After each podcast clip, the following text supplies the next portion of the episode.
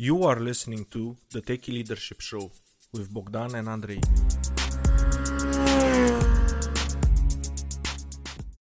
Hello and welcome to the Techie Leadership Show. Today with me I have Mike Ettore. His distinguished record of providing effective leadership and achieving superior results is a wi- in a wide range of challenging environments stems from his unique professional background. In addition to having retired as a Marine Corps infantry officer and decorated combat leader, he also served successfully as a C-level executive in a publicly traded professional services firm with an annual revenue in excess of 1 billion. Ooh, impressive. I'm already excited about the interview. Mike is the founder of Fidelis Leadership Group and the author of Trust Based Leadership Marine Corps Leadership Concepts for Today's Business Leaders. Hello, Mike, and welcome to the show. Hi, Andre. I am uh, pleased to be here. Thank you for the invitation. Same here, same here. And I am really curious on getting your viewpoints, especially with your background. It's, I think it's going to be awesome. But before we get into that, Mike, would you want to add anything else about yourself? Uh, the you know the the intro you did was fine. Thank you. I mean, I was a, a U.S. Marine for 24 years, served in peacetime and combat infantry, um, and then I, uh, I you know I retired from the Marine Corps in 1998. Got with a publicly traded firm in 1999, and my initial role was as vice president of leadership development and they hired me to start a leadership development program, which was Nice. I did, and it was right up my alley.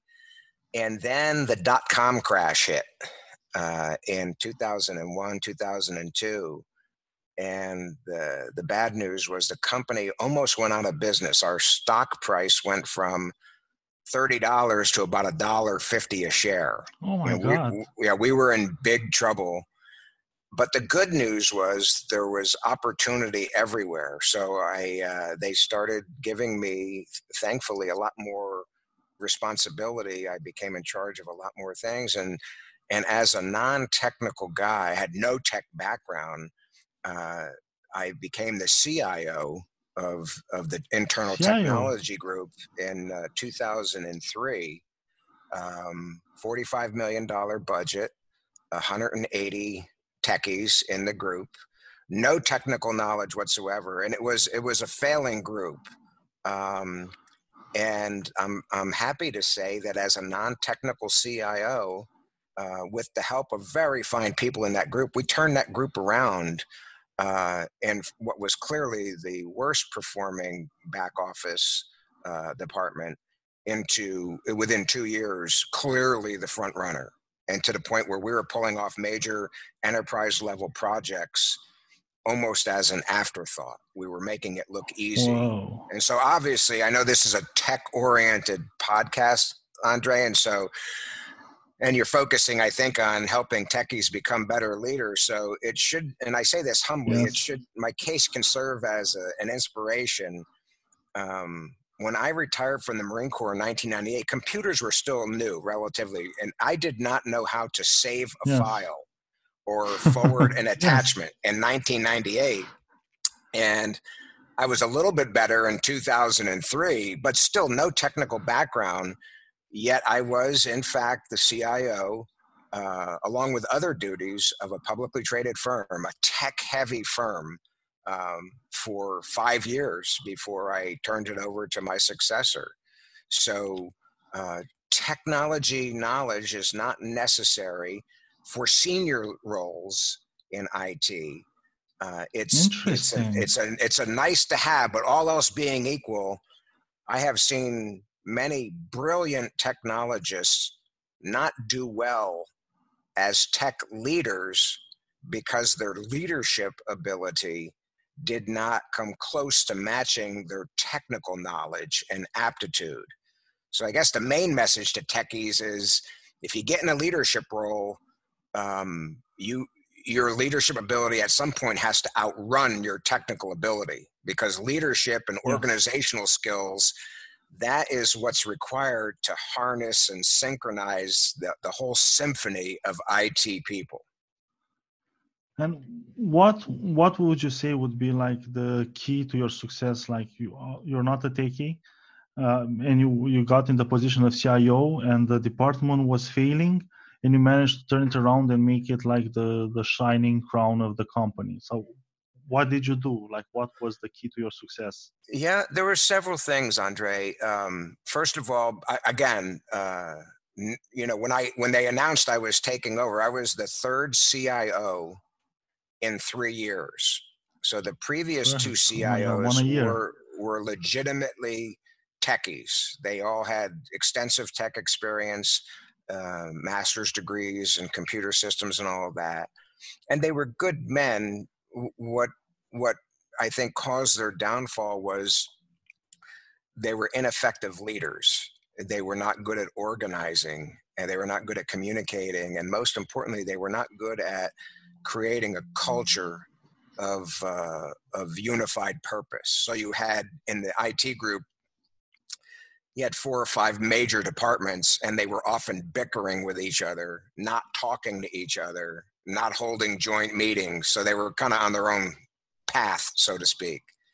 So. Yes. Uh, fortunately, when I got there, I mean, they, they introduced me that day, and I and in the audience was 180 stunned mm-hmm. techies because they knew me. I, I, I, had been in the company and they knew me, and I think most of them that knew me that okay, Mike's a good guy, but you know, the, at that point, the concept of a non-techie, a military he doesn't know anything yeah, about yeah, technology. yeah, a military guy coming in, and they the were just you could you could hear a pin drop in the room and I said, "Look, I'm I'm just surprised to be here as you are to see me.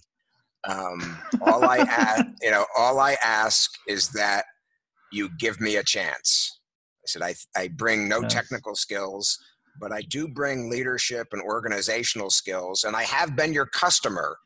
for three or four years so I, I am aware of how you do business and all of that and I, I think i can add value i think i can help if you just you know give me a chance and to their credit, they gave me a chance. There were many smart people in that group. I inherited several really good leaders, department heads, because, you know, let's face it, at right. some level, uh, I'm saying you don't need technical ability at the senior level.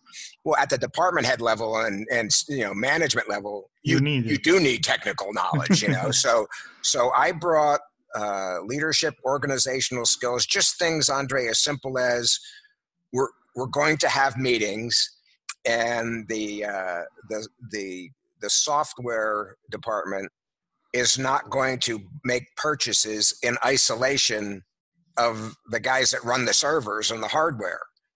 So we use I, I use all sorts of analogies. We I inherited a group that you know one department liked Ford automobiles and the other department liked Chevy. And as you know, you just can't take a Ford engine and slap it in a Chevy. Yet they yes. were doing that. So we, it was pretty much of a mess. So we got together and I asked them their advice. Look, what are we going to be? Are we going to be Ford or Chevy?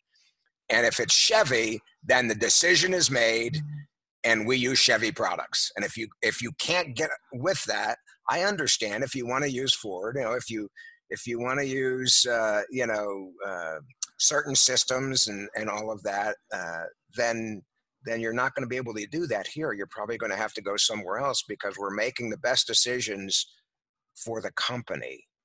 And uh, they fell in line really quickly. Yeah. It was it was less my leadership and more I think that they were they were thirsting for that kind of organization and decision making and like okay here's the play we've all agreed we're going to do this and let's do it you know let's let's execute so, would you say that basically the major, the key to your success, like in that role, is that you opened up channels of communication across the whole division and got them on the same page? Yes, absolutely. In fact, as as the CIO, um, it, I I often thought that having no technical knowledge was actually a very it was a strength in that particular situation because I had no personal biases whatsoever. You know, it's hard for technical people. You've been a techie for 15, 20, 25 years, and you you have biases and you, you prefer certain technologies certain tools certain apps certain yes. systems certain products but they may not be necessarily the best for your particular business environment so i had no biases now i i inherited people with biases and i eh, and here's where i here's where i added value. I made them sit down in a room and on a, a chalkboard list the products and list the pros and cons and a matrix and and and and mutually come to an agreement yes in this case this suite of products is better for our company and our business goals than the other suite.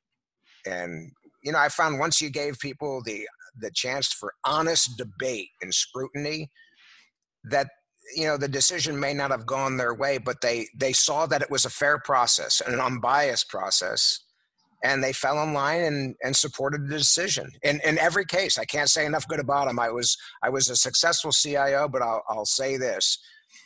No technical ability. I did have leadership and organizational skills but everything that was needed to succeed was already in that tech group it was already there we made no major hires after i came and I think Whoa. that the previous two CIOs that that sat on the same group, same talent pool, um, what they what for various reasons, and I'm not bashing them. I'm sure they have their side of the yes. story. For whatever reason, they they just were not able to synchronize and harness and and focus the effort in along a unified path. And so that that was what I was able to do with the great support of of my i mean all the way down to the last man and woman in the org chart so to speak it was it was a huge success they they gave me a chance and and i like to think that together we proved that leadership is always the answer in any environment even technology where you have a lot of smart people yes. uh, who don't necessarily want to be led uh, or, or you know they're very smart and sometimes they think they're smarter than everybody else and all of that. So they're and that's a good thing. It's not a bad observation but um, it takes uh, it takes real humility for technical people to to be willing to listen and and follow the lead of a non-technical person like myself so uh, it was it was a growth experience for me, a growth experience for them. I remain friends with them, um, and I just loved the whole experience. And Mike, I don't know how, if you understand how powerful this is, like for techies, at least for me, because I have a technical background, a pretty heavy technical background. And for your story, I just realized like one of the major uh, let's say weaknesses that technical managers were managers of technical people that have a technical background themselves the managers have is the fact that they have a bias for specific technology specific way of doing things. And they try to because now they're the leader you have even if you don't want you want to at least to influence or send them towards your bias or convince them to work towards your bias. And as techies we love to debate about technology a lot. So it's and you have like i don't think you have like really you have interesting meetings when you're debating technology but uh, as techies with other techies sometimes you don't you don't come to a common understanding. Yeah. you just spend a lot of time debating pros and cons really good conversations but not productive for the company. And the fact that you and i think this is like a key that every techie manager should take is even if you have biases your job is don't don't impose your ideas don't try to force them. Get the team to work on their biases and come to a unified bias themselves without you trying to steer them in any direction.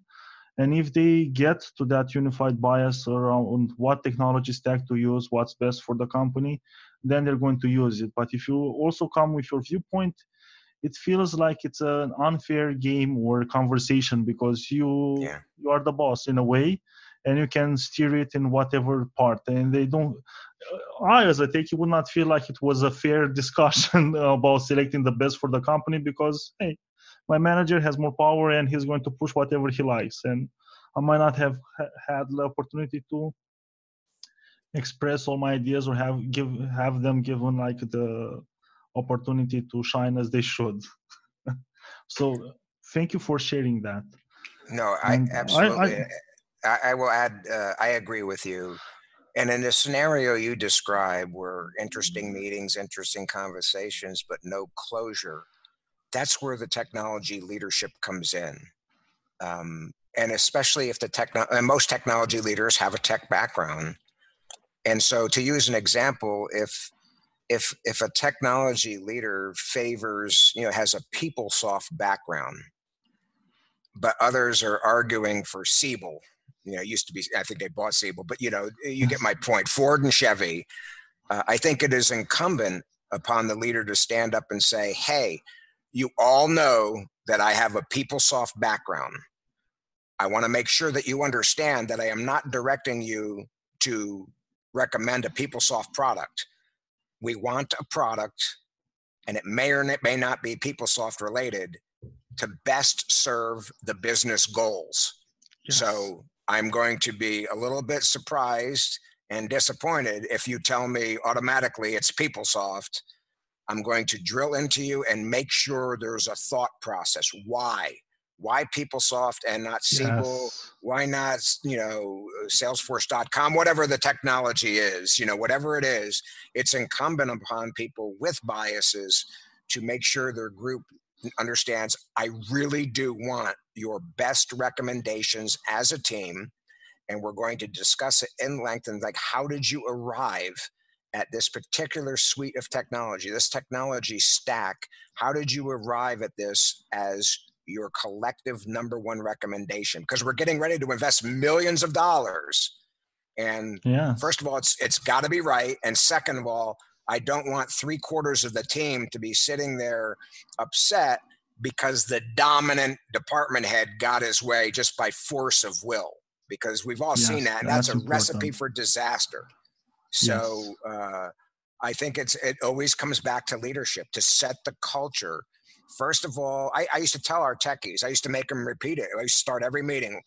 Why are we here? We are here to support the sales operations of a staffing company.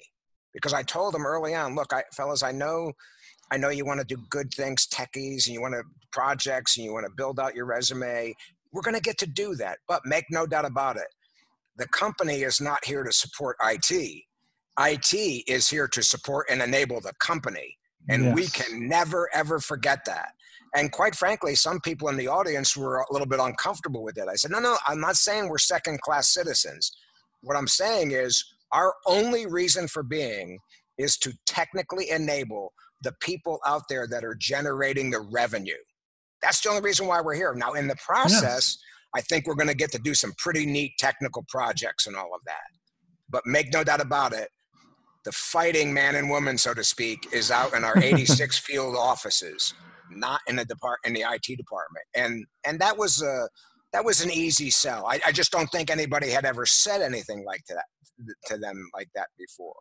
And so it's and listen, Andre, it's less it's less of me being a, a great leader. I think I was an effective leader. The big lesson here is the IT group was very skilled technically, but they were woefully underperforming, and all they lacked was just adequate leadership and organization. That's all they lacked.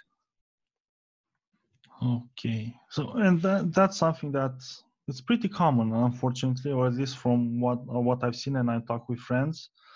Um, it's something that, and as you said, I'm really happy that you said that it's not something that difficult to fix. You just have to step in and make sure to bring everybody together and say like, these are the goals, paint the vision, and let's move forward. And and you're absolutely right, Mike the goal of the tech department uh, is to build a product that gets used and has happy users that will give money back to the company and the more money the company makes the more the tech department is going to get all kinds of tools and toys to play and uh, have like fun projects afterwards absolutely but if there's no money around there's not going to be any toys around Absolutely. You hit it right on the head, Andre. And Mike, I guess this would be like uh, it, it is an awesome leadership success story. Um, and I didn't get to ask you the question. It just appeared like for the conversation, and it's Yeah. so awesome. I like it. Um, I'm really curious now. What would be a leadership failure story that you had the unfortunate experience of witnessing? A, a leadership failure. Yes. Yep, it was my own. As the CIO, we were getting ready to do. Uh, so we're a billion dollar publicly traded company, and we were doing an enterprise level systems integration. I don't want to say the name of it because it can help identify people who who uh, didn't do well in this situation. But it was it was a customer management system that was the backbone of our company. This is a big deal Okay. and so again no technical expertise on my part but i, I by this point we had we, we were really well organized. We had great meetings and all of that. And long story short andre several months into the project after receiving weekly status reports that hey things are good we I, I and the executives and everybody think that we're several months along on this project. It was discovered that the project leader had been submitting false reports. Oh no. And yes, and so instead of being several months into a very large multi-million dollar project, which by the way, we as a publicly traded company, we had to tell the Wall Street analysts, hey, we're investing money in this. And their next question is, when will it be implemented and how much Yeah. is it going to cost and how much revenue do you think you're going to make?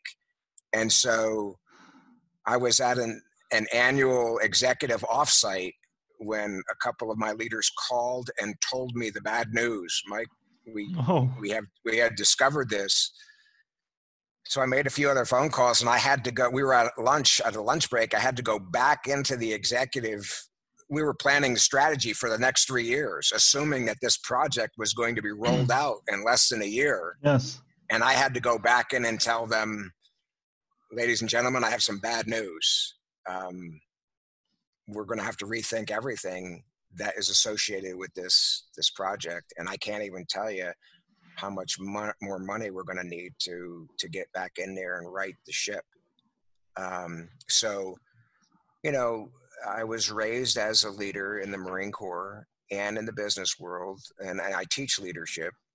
A leader is accountable for all that his unit does or fails to do so while So you took all the responsibility. so I it was it was on me, and and if the company, if the CEO had decided to fire me, uh, I could not have argued with that. Now, some would say, "Well, Mike, it wasn't your Yes. fault. You were getting false reports."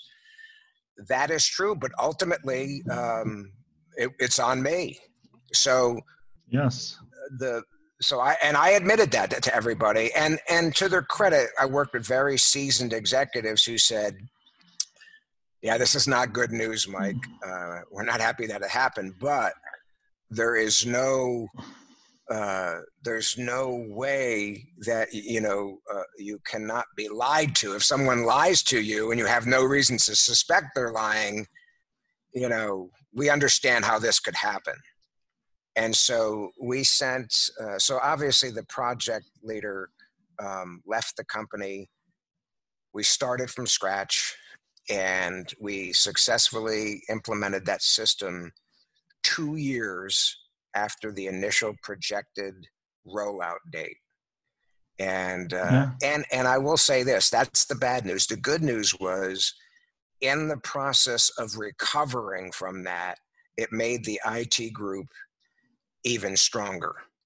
Uh, and How was that? uh, Well, they real first of all they realized that my insistence on uh, in perfect integrity and truth in reporting that I was uh, it was it was I wasn't kidding. You know that I was taking this professional at face value, never suspecting that the uh, the reports were false. And you know, I think it's instructive to say, Andre, at the end of the day, we believe the reason why he falsified the reports was early on, within the first couple of months, the project fell behind, you know, and he was embarrassed professionally to raise his hand and say, ah, we're not where we're supposed to be right now. I need some help. Mm-hmm. And it was, I think, vanity on his part and pride. And and I and I tell all the techies out there to listen, raise your hand. Tell people when you yes. need help. The the non-technical executives were making the decisions, they want to help you if you raise your hand and say, well, we're running into some problems, and truthfully, don't know if we can solve these on our own within our own IT team, well, then the natural response is going to be, well, what do you recommend? Should we bring in a consultant? Should we bring in somebody from the vendor? You know, what, what do you recommend? We want it to go well, yeah. and we uh, we're not upset when our techies say this one's a little bit beyond us, or it's it's just bedeviling us. We can't figure this one out. We need some help. Okay, we understand that because the business executives they don't have all the answers either. So if they are yes. ha- happy to bring in consultants and talk to people, why would technology folks think that they wouldn't afford the same kind of consideration to their technical teams? So the, the bottom line is techies know your limitations and be willing to know that you don't know it all in some cases, which I find a lot of techies are unwilling to do. They pride themselves in their oh, yes, intelligence. It's hard. It's and, hard and there's there's ego there. And I. I prefer the guy to say, well, I'm, I'm pretty good, Mike. I'm not saying I know, I'm not saying I know everything. And hmm. I know enough now about technology, Andre, to know that you may be an expert right now, but if you don't keep up with it 18 months from now, you're already behind yes. in your application or your hardware or whatever. I mean, it's like being, a, in fact, I think the learning curve in IT is even faster than being a physician. You know, a doctor oh, that graduated medical horrible. school, 30, yeah, 30 years ago, a doctor, he didn't learn in med school about, you know, knee transplants and hip replacements and all of that. Now, that same doctor, 30 years later, has had to learn and keep current. And so he's doing operations and medical procedures that was he couldn't even conceive of in medical school. Well, I think the need for technology people to view themselves as lifelong professionals is even more important because the technology curve is much shorter and faster. And so I think yes. my techies all told me, yeah, Mike, if you if you don't keep learning in any aspect of IT, uh, you got maybe two years to be relevant, but after three, four years, you are well behind the pack now, well behind, oh. and and on your way to being yesterday's techie. Yeah, it's really it's hard to keep up with all the tech trends, and it's a lot of work. And each year, more stuff piles on, and it gets it's yeah. It's an insane treadmill. yeah. I want to I want to make sure I mention one thing. So this was this was my failure at okay. at the at the executive meeting, one at a subsequent executive meeting when I discussed okay, here's what I here's what my guys are telling me. We've gone in and looked at this. Here's where we're really at with this. And I know you're disappointed and surprised and I am too but here's what we do. And they're recommending now that we bring in a couple of vendors and consultants. And and I want to ask all of you executives. So I had, you know, maybe 12 executives staring at me. I said, I, I respectfully ask, I've I've never been lied to like this before in an official capacity. Yes. Fellas, you know, ladies and gentlemen, is there anything that you can think of that I could have done to prevent this or spot this early? And one of the executives, very experienced man, spoke up and said, Mike, it's very hard to prevent fraud when it's well done. And he and he came from a banking background, big bank. You know, he was a CFO of a major bank in America, multi-billion dollar, very experienced executive. And he said, What I would recommend is in the future, starting now with this re- renewed project, is that you bring in external auditors at various points in the timeline, the project timeline, so that you have assurance that the reports for week 10 are legitimate. Like these are techies, they're coming in and they're like, yeah, your people say they're there that they're at step five of a 15 step process. And we looked and they are at step five. And it's actually, they're doing well. And we gave them some tips. So I adopted that. That became uh, a standard operating procedure for all future technology projects and initiatives. We would bring in external, now these are hardcore techie auditors. Yeah. We, and we would tell our team, look, it's not that we don't trust you it came about because of the, the bad situation yeah, but situation. they they actually started looking at it as a as like a contest it's like well we yeah. know mike we know mike is going to bring in these auditors and they want to find something to justify what mike and the company are paying to them and we're going to do this so well they're not going to and and and and after a couple of years of doing this the auditors they were great guys and they said Mike, I got to be honest with you. Not only are we not finding anything wrong, your team is really good. Like we're you you you probably don't need us anymore. And I said, well, I, I love that, but we're going to still keep going because it's become a practice now. Because I do think that everybody yes. needs to know that even when you're doing well and all that, having some some uninvolved, knowledgeable eyes looking at your work uh, is positive. And you know, these auditors went from checking to see if we were failing to observing and saying, fellas, I got to be honest with you, you're doing it better than anyone we've ever observed. However, you might want to look at this. I think you, you know, we think you might be able to do this one slice better.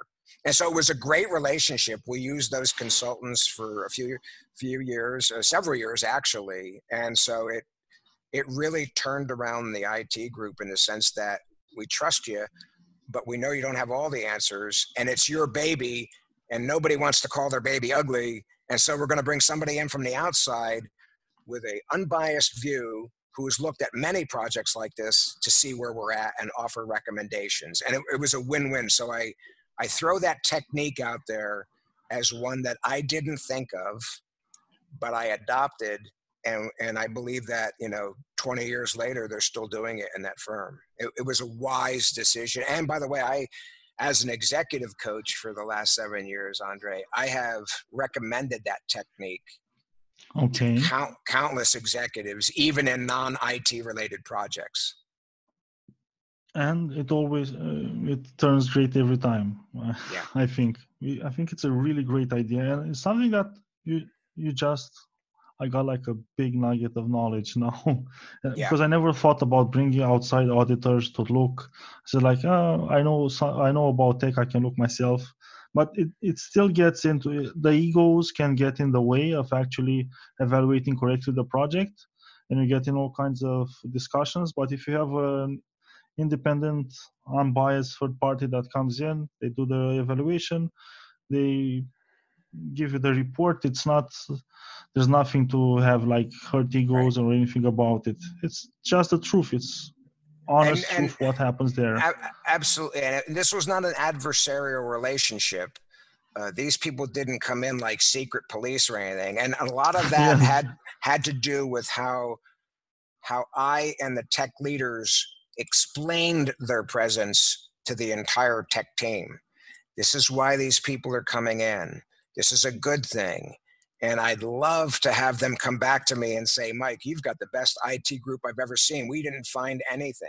And for the most part, within a year or two, that's exactly what they were saying to us. So it became awesome. a contest, a good contest yes, yes. where our, you know, our, I, I and the executives learned that our IT group really was as good as we thought it was because we had smart outside what people. More can you want? telling us, "Hey, we have been in 25 IT departments this this last year, and we've seen 12 of these same exact projects going on, and you guys are at the top in almost every category of this project uh, rolling out."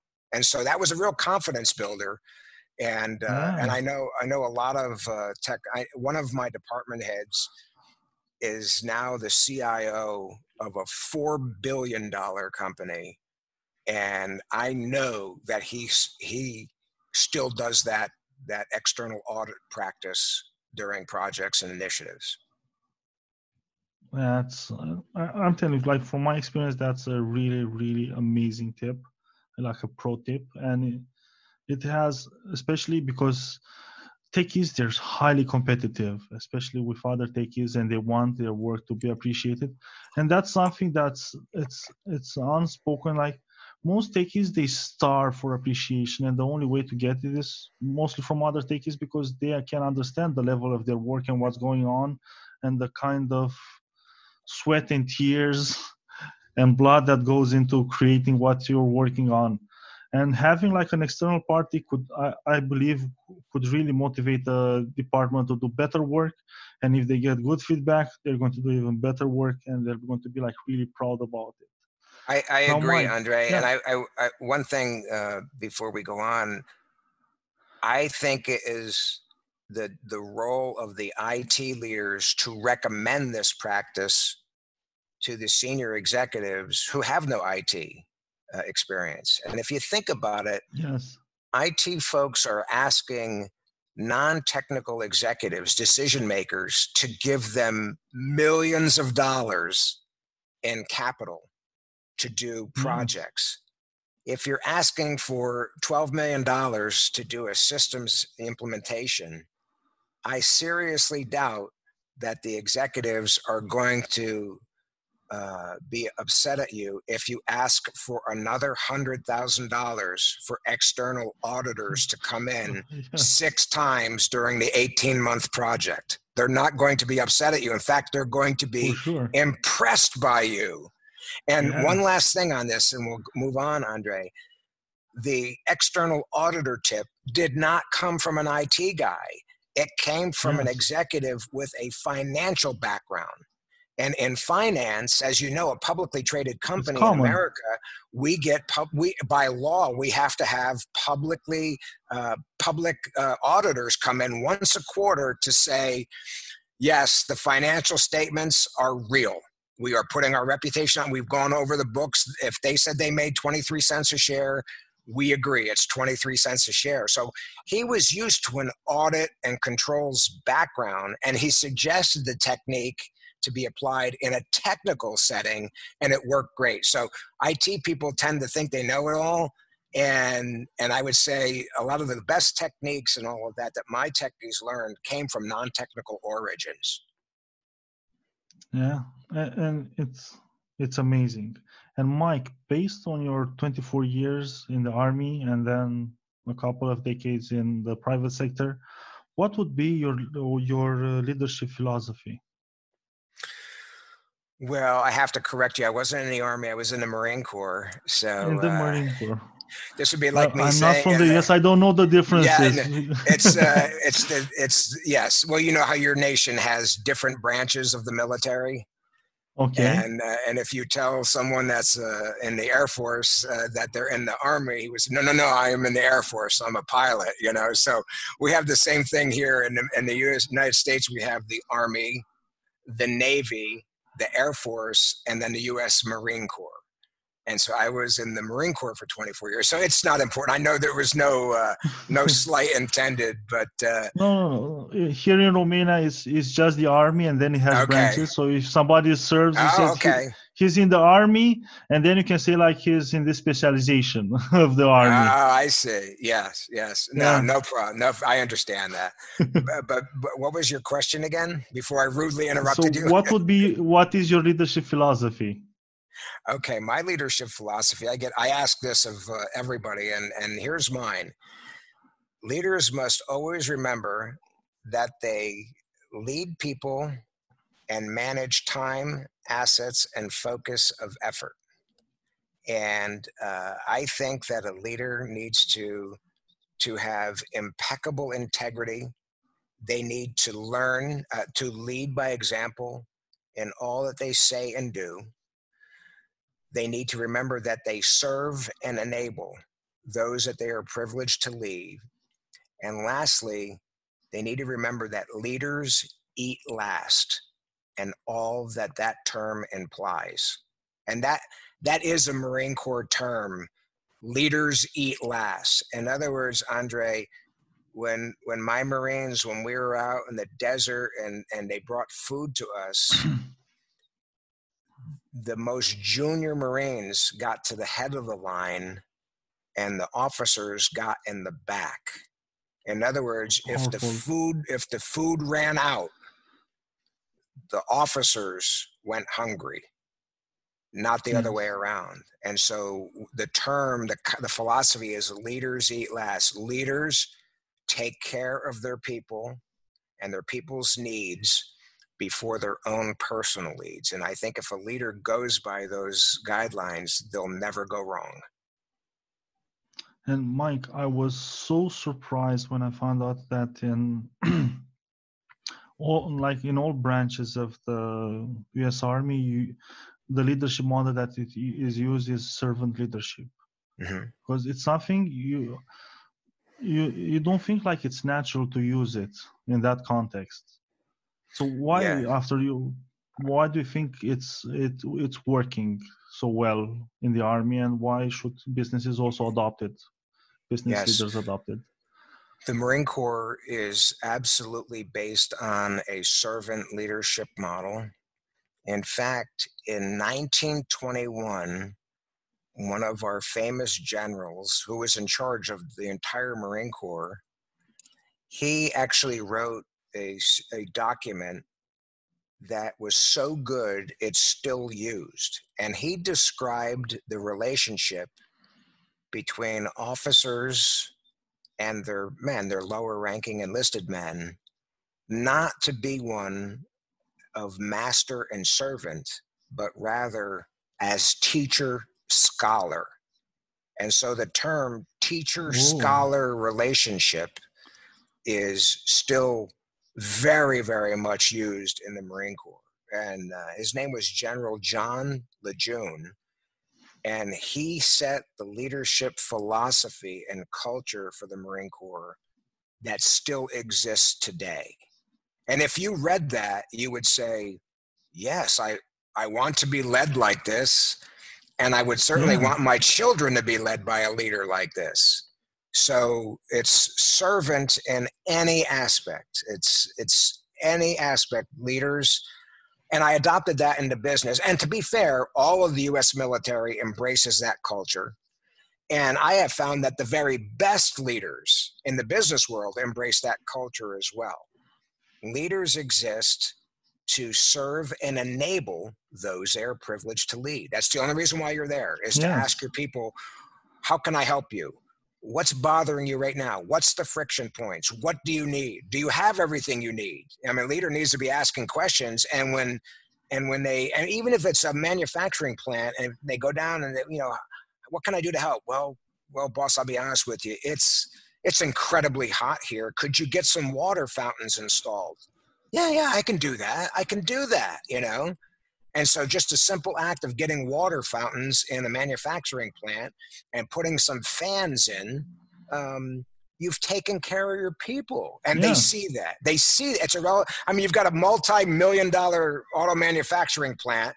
And you're going to say no to twenty thousand dollars worth of water fountains? Of course you're not. yes, it's just the, crazy not to do it. The leader has to walk down there, Andre, and see and say, you know, you only got two fans. Would would would you like enough, more fans? Can I do? It's hot here. Can I? How can I make? I can't air condition yes. it because of the nature of the place. But how can I do it? Well, yeah, you, you yes, more fans would be helpful, and more more water coolers and all of that. And I have personally seen that done. And if leaders remember that they serve and enable the people they're privileged to lead, they'll never go wrong. And Mike, I I'm really really curious. Is like a personal curiosity is in all the movies where the Marines appear, and you don't hear, you don't see the servant leadership in action. Mm-hmm. You see the Hollywood version of what yeah. it is. Why? Why is that? Because it's it's such a big gap between the two yeah. of them. Absolutely. Well, it is. Yes, you hit it on the head. It's Hollywood, and so even when I entered the business world, people would associate me with Rambo. You know, Rambo. Yeah. Uh, you know, they and and after several months people would say you know mike i i, I know you were a marine and i and you know I'm, I'm a i'm a large man i'm a big physically a big person and, and maybe even somewhat ugly and frightening to look at you know so they would say you know mike i'm i'm surprised i mean you, you don't you don't yell you're actually very polite and i said no listen to me that's that's Rambo. That's the military movies. In the Marine Corps, I find the Marine Corps had much more manners than the business world. In the Marine Corps, it would be, hey, would you please take a look at it? Even though I could say, hey, I need you to do it now, we don't talk like that. In fact, in 24 years, I can count on one hand, Andre, that I raised my voice. Um, oh. Yelling, yelling is not tolerated. Uh, and if a Marine leader is a habitual bully and and yells at people and demeans people, he will be talked to very quickly. Very, very quick. Somebody will take him aside and say, "Hey, hey, hey, we don't do that." Even though I was an officer, the human rights of those enlisted men who are 19 years old now i'm 35 38 and there's a big difference between an officer and enlisted yes. men um, in, in, in our military i know some other nations military not so the officers really live a better life and the enlisted people don't eat well sleep you know it's and so it's their culture and tradition but that is not the us military's culture and tradition so i'm not I'm not making fun of other people. I'm just telling you how it is with us. Yes. I I as an older guy now, 40 year old Marine Corps officer, I would look at a 19 year old Marine with like he was my son. You know, I, I realize this Aww. is this, this is someone's child here. And and the very least I owe his parents is the very most leadership that I can give him. And so you i tell people whether you're you know the, the word love is not usually associated with the marine corps but the best yes. marine corps leaders love people. They love marines. They just love marines and they try to do everything they can to make their lives better because that makes for a better marine. You know you take care of them and they're going to take it's a hard job. It's it's physically demanding mm-hmm. mentally demanding. And why wouldn't we try to treat these guys as well as we can knowing that hey there's going to be tough times where we're all you know in the desert or the jungle and you know getting shot at and it's difficult you know so it's one thing i brought to the business world i tell people and now i, I teach leadership to be at least an effective leader, you have to like being around people. You have to like yeah. people and taking care of people and sharing their problems and trying to help them out. To be an excellent leader, you have to love people. You have to love people knowing, hey, I am the leader. I can I can provide leadership and organization, but most importantly, these people know that I truly care about them. I care about them. Doesn't hmm. mean I'm always going to agree with them. It doesn't mean I'm going to be able to give them everything they want because I know I can't because I have budget limitations and all that. But they know at the end of the day, I have two agendas. Let's make the company successful, and I'm going to do my very best to take care of you in the process and help you become successful as a professional. And Mike, uh, you're absolutely right. Like on on you need to love people. And as counterintuitive as it sounds just now just by you telling me especially with the contest of in the marines and in the army uh, you truly have especially like in a war situation your people need to know that you love them because then they will know that you will not expose them to unnecessary risk or send them in situations where they will risk their lives for nothing because right. you don't care about them so they're expendable.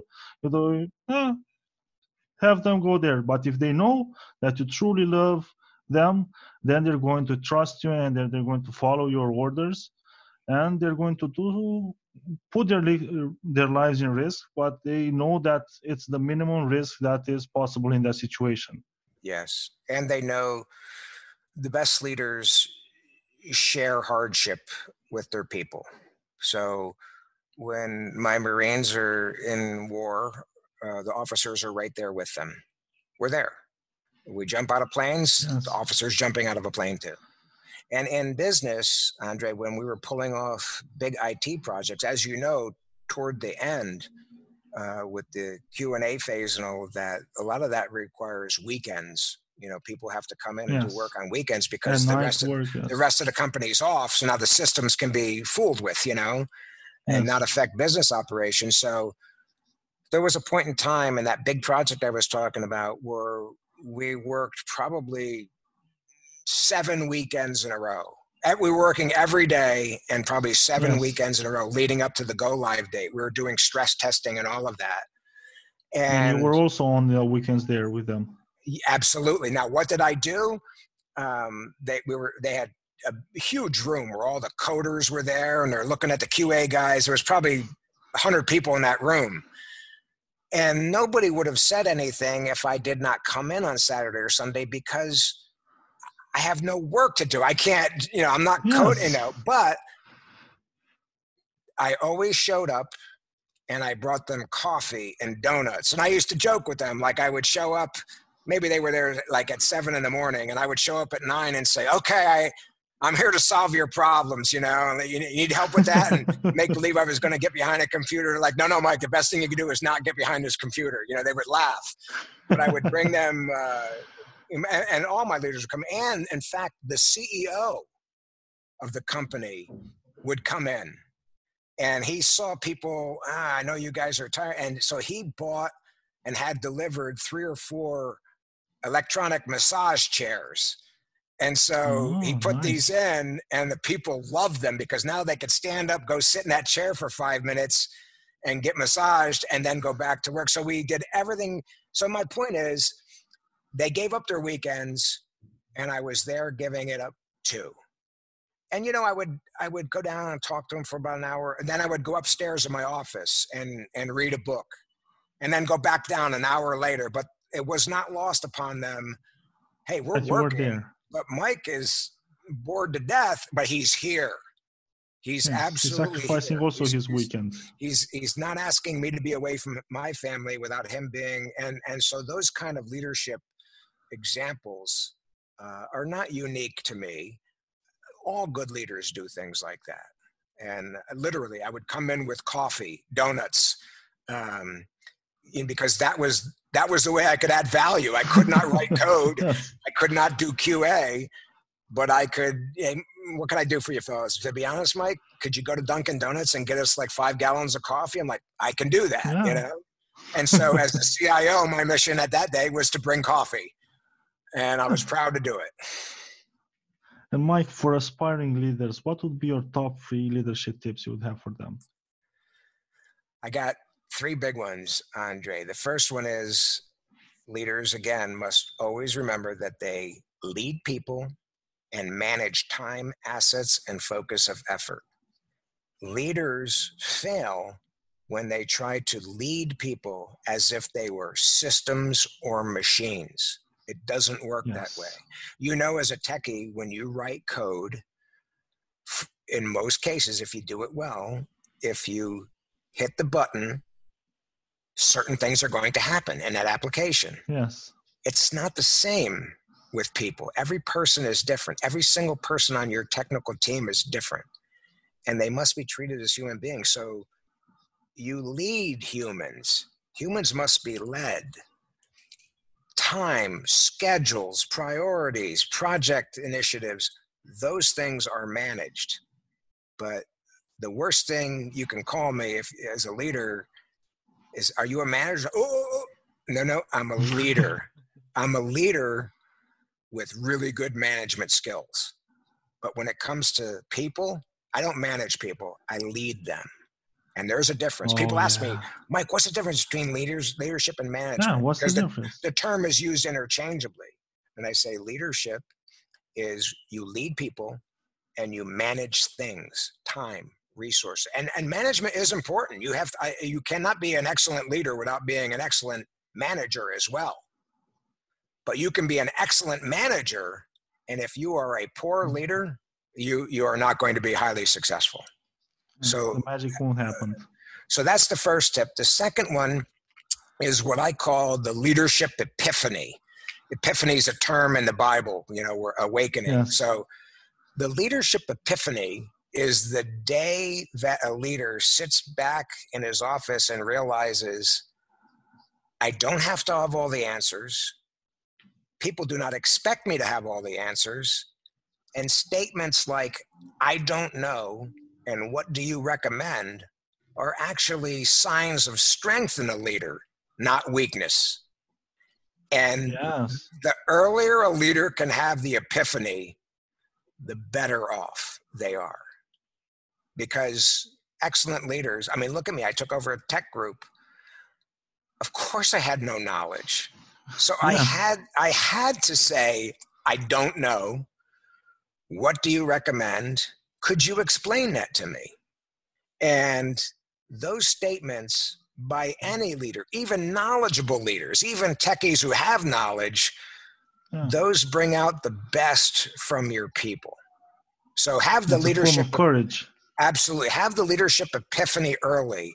Um, obviously, I not only did I not know everything about technology, I knew nothing about technology. And so I am proof that you don't have to have technical knowledge to be a good IT leader. But for those with technical knowledge, you still have to have the humility and the patience to say, I'm not sure about that. You're more current. What do you recommend? I mean, I, it's been a long time since I did any coding or worked with hardware. What do you recommend? And and even my department heads who were bona fide technical people, they all told me, no, no, Mike, listen, I've been in leadership positions now for 10 years. I don't know as much about these applications as the 25 year old working on them. Like I, I know the concepts and all that, but if you ask me to sit behind his desk and do what he's doing right now, it's not going to be pretty. Yeah. I, I, I that's not my Yes. job anymore. My job is synchronizing and harmonizing and all of that. My job is that was 20 years ago when I was actually doing the coding or configuring those servers and things like that. I'm like, oh, okay, I get it. I get it. You know. So that's the that's the second tip, and then the third one is I call the three big questions. Leaders of all ages and experience should always ask the three big questions.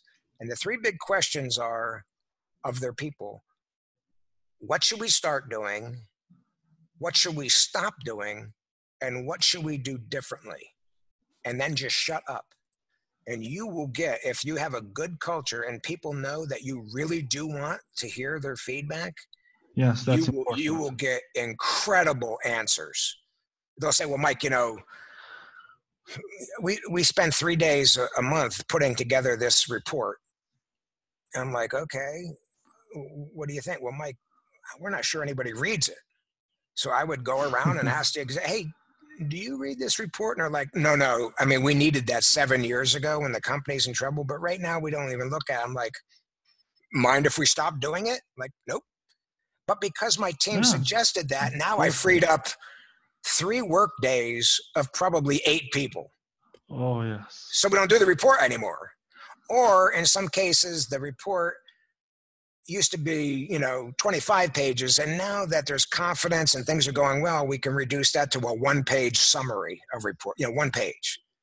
And so, but I didn't know that. I didn't know to make that, but it's, it's the people, Andre. If you ask the people at the lower levels, what should we start doing?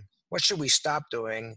And what should we do a little bit differently? They always have answers. It doesn't mean you have to agree with them, but in many Yes. cases, they will bring in things that you wouldn't have thought about, and it's really easy for you to help fix. So the three big questions, I, I think that that will. I, I, will tell you, it's not only for beginning leaders. I did this as a, as, a, as, a, as a senior leader, and but as a leader, it's important that you have created a culture that when you ask the question, people are willing to give their answers. If someone says, "Well, I, you know, Mike, I don't think we should do this," if I yell at them and say, "Hey, well, I, you know," and, and I snap at them, no, no, that's that means no one ever again is going to open their mouth. And so look, in the I- army, people don't yell. So in a business contest, you don't you don't have to do it either. And let me let me throw a fourth one out. And I learned in every organization I ever led to tell people up front. You know, one of the biggest complaints people have is no one ever listens to us. Especially techies say this. And I tell people, listen, I'm going to promise you something. I will never lie to you. I will tell you the truth. And I will always listen to you. But listen to me. I will always listen to you, but that doesn't mean I'm always going to agree with you or adopt your recommendation. Yes. Even sometimes I think you are right, we should do this. And I may go to my boss and he says, Mike, it's a good idea. We just don't have the money to do it. Or he just may say no. And when I explain that, hey, I know you feel like you're not listened to. I will always listen to you. But please don't make that the mistake of thinking I'm saying that I'm always going to agree with you. And I have found when I explain that to people, I'm often the very first person to ever explain that. And I think that's all people on teams really want, Andre, is knowing that they'll be heard, not necessarily agreed with, but you're going to hear what I'm saying. Yes. But that is incumbent upon the leader to ask that question and establish the culture and climate where people are comfortable sharing their views. Exactly. And you as a leader, you have to be a facilitator. And to be able to be a facilitator, you have to have people that tell you the truth. They come to you with everything and they know that you're going to hear them and that you're going to tell them the truth eh, regardless of what the decision is or but they want to feel that hey i matter my opinion matters it has been considered eh, you cannot have it your way all the time Absolutely. and Mike, I'm really curious. What is the book that had the most profound impact on you? I'm going to give you three. So as a as a. Marine, Cool. as a Marine, there was a book called Born on the Fourth of July, and it was written by a Marine who was uh, seriously wounded in Vietnam. And he describes after he was he became a paraplegic, he couldn't move, and uh, and at, at that time I had not been to war, and as I read this book about all that he was going through, I, I remember feeling almost sick when I read it. Like, my God, this is this profession can be very costly. It can be very ugly. So it, it woke it woke me up, especially as a leader. Like, you have to do everything you can to minimize risk and, and employ your unit smart and you know Yes. intelligently and tactically and all of that Because you As love a- your people. as a leadership book, I will tell you the leadership journey, Andre, is I'm, I'm 63, going, I'll be 64 in less than a month.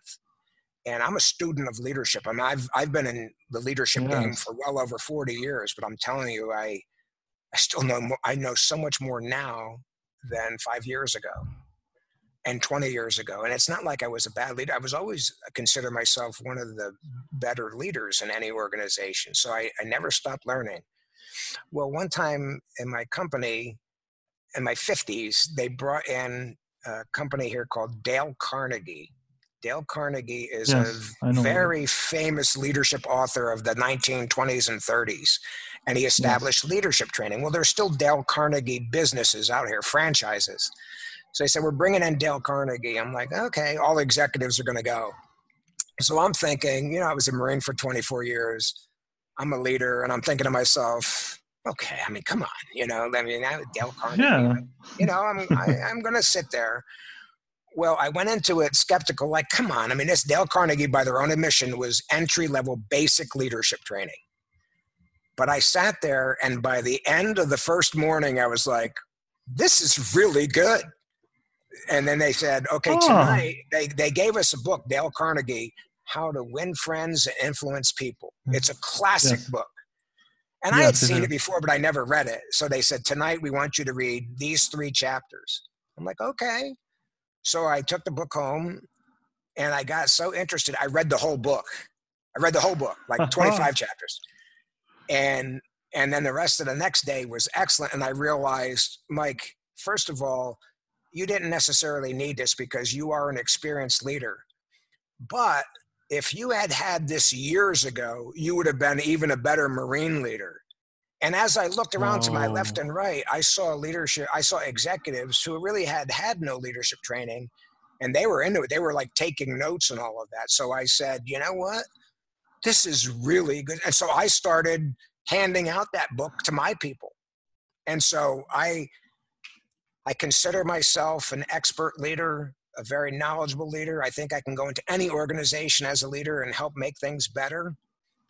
But I I I am never bashful about saying that's a really good book. And I learned a lot from that man in my 50s. And he's been dead for 60 or 70 years, you know, yeah. he's been gone a long time. So the fundamentals of leadership never change. And the message is you have to keep learning. And even an old guy like me in his 50s got that book, learned a lot from it. So it was uh, when people ask me about books, I always tell them this story. I've written my own book. I think it's good, but Dale Carnegie's a good book too. Very, very good book. And he, he wrote that book probably 40 years before I was born, you know, 30 years before I was born. Yeah. So it's still relevant and timely. It's a classic. And then, then last for a personal book, I don't know if this is printed in your country, but there's a classic book called The Millionaire Next Door. And yes, it is. it, it's a classic. And so I like to tell people that, you know, I've done well financially, Andre. I like to tell people that I read this book before I had any money, and I read it a couple times after I have money, and and the principles apply. That you know, the whole concept is American is living in a, a regular neighborhood and he's got maybe in US dollars, he might be making uh, $60,000, which is Yes. okay, but not, you know, not a lot here. But next door to him is a plumber making $50,000, but after 20 years, that plumber is worth over a million dollars because he drives old cars. He doesn't spend a lot of money. He wears clothes, you know, he doesn't buy clothes every week. He goes out to eat Yes. maybe a couple times a month instead of five or six. And so he saves his, money. and it shows how someone making average or mediocre incomes, how different people end up at different places at the end of their lives. And that book is so good that I gave it to all my children. I gave it to all my nieces and nephews. And I think every young person could do well around the world to read that in their teens Yes. and 20s because uh, it can give you really good personal financial habits and all of that.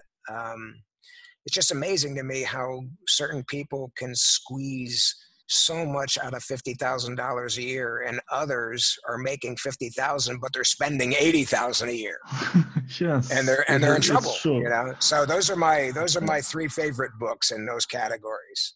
and and it's funny because we as a society everybody wants to have more money and get rich and be a leader of some sorts and the common view on leadership and how to get rich they're so skewed it's Yeah. amazing. It's like it's like only the wrong messages get out and all the good ones are kept secret secret. I don't know why but it just is like that.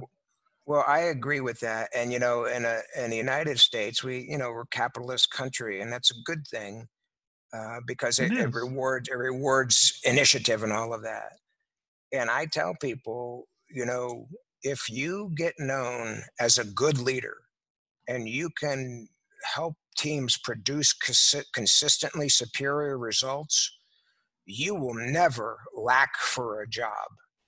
And in this country and industry, the higher you go as a leader, the more compensation you get. So it can be quite lucrative to be a, a, a business leader in America. yes Now, that said, you can't go into leadership with the sole desire of getting rich. for money yes If, if you go in and say, I'm going to be a good leader, the financial part usually takes care of itself.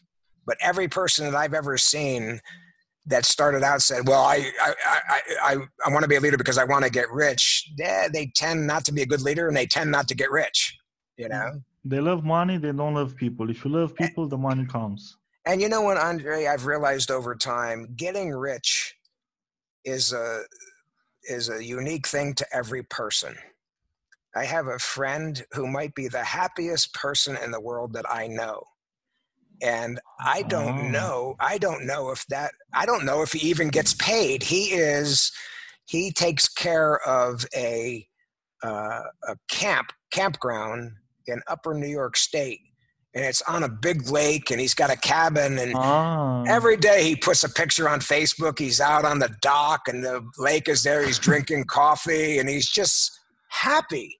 Happy. And Yeah. I'm not even I'm not even sure that he gets paid for that. He- They might like give him a house and he lives there for free and he takes care of the campgrounds, you know.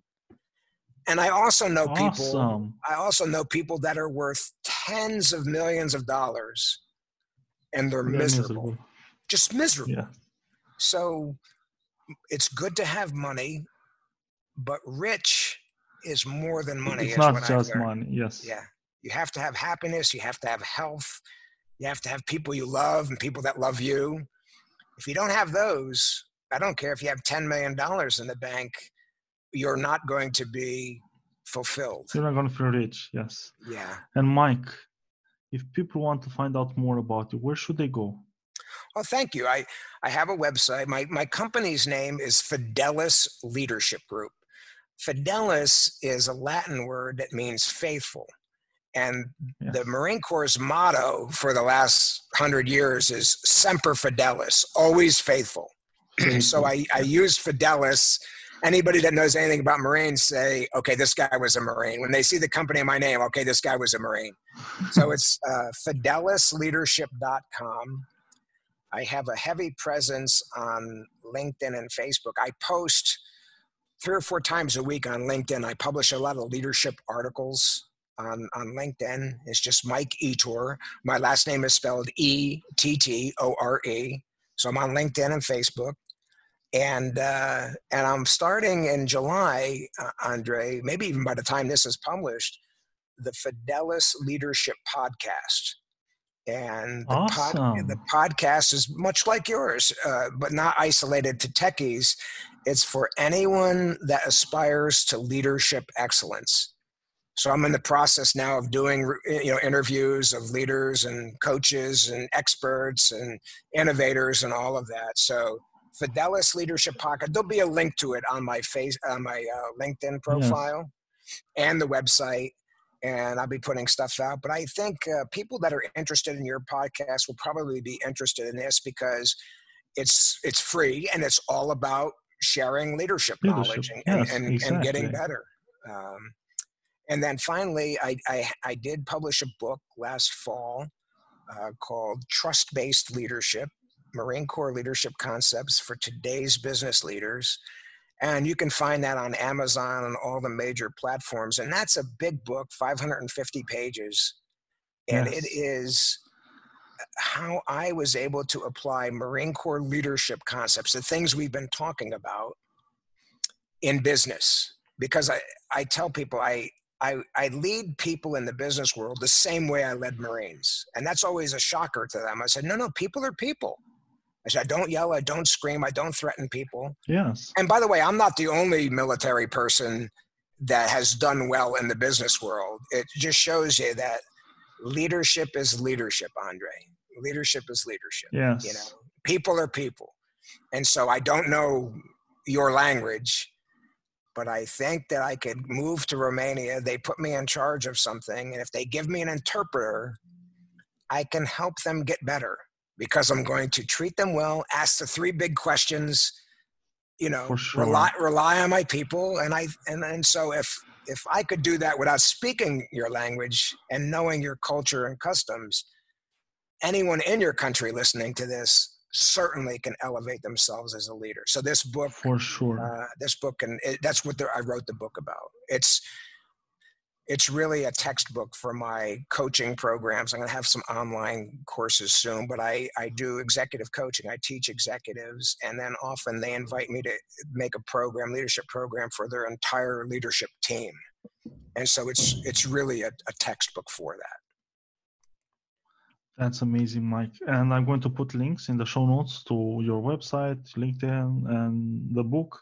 And I highly, highly recommend people to get the book to see how exactly real leadership is in the Marines and not the movie version because the movie version has nothing to do with reality. Right. Yes, exa- And exactly. thank you, right. Mike. Oh, it's, you, Mike. it's it's my pleasure. I hope uh, I hope the, this episode uh, adds value. I hope at least one person Oh, yes. gets gets something out of it. But uh, thank you for the invitation. It's been a pleasure. It's been it's been my pleasure also, and I love the conversation. Bye. Thank you. That was today's episode. Tune in daily. Rate, like, subscribe, and share, please. Oh, you can find further info and materials in the show notes on techyleadership.com, including links to the guest book recommendations.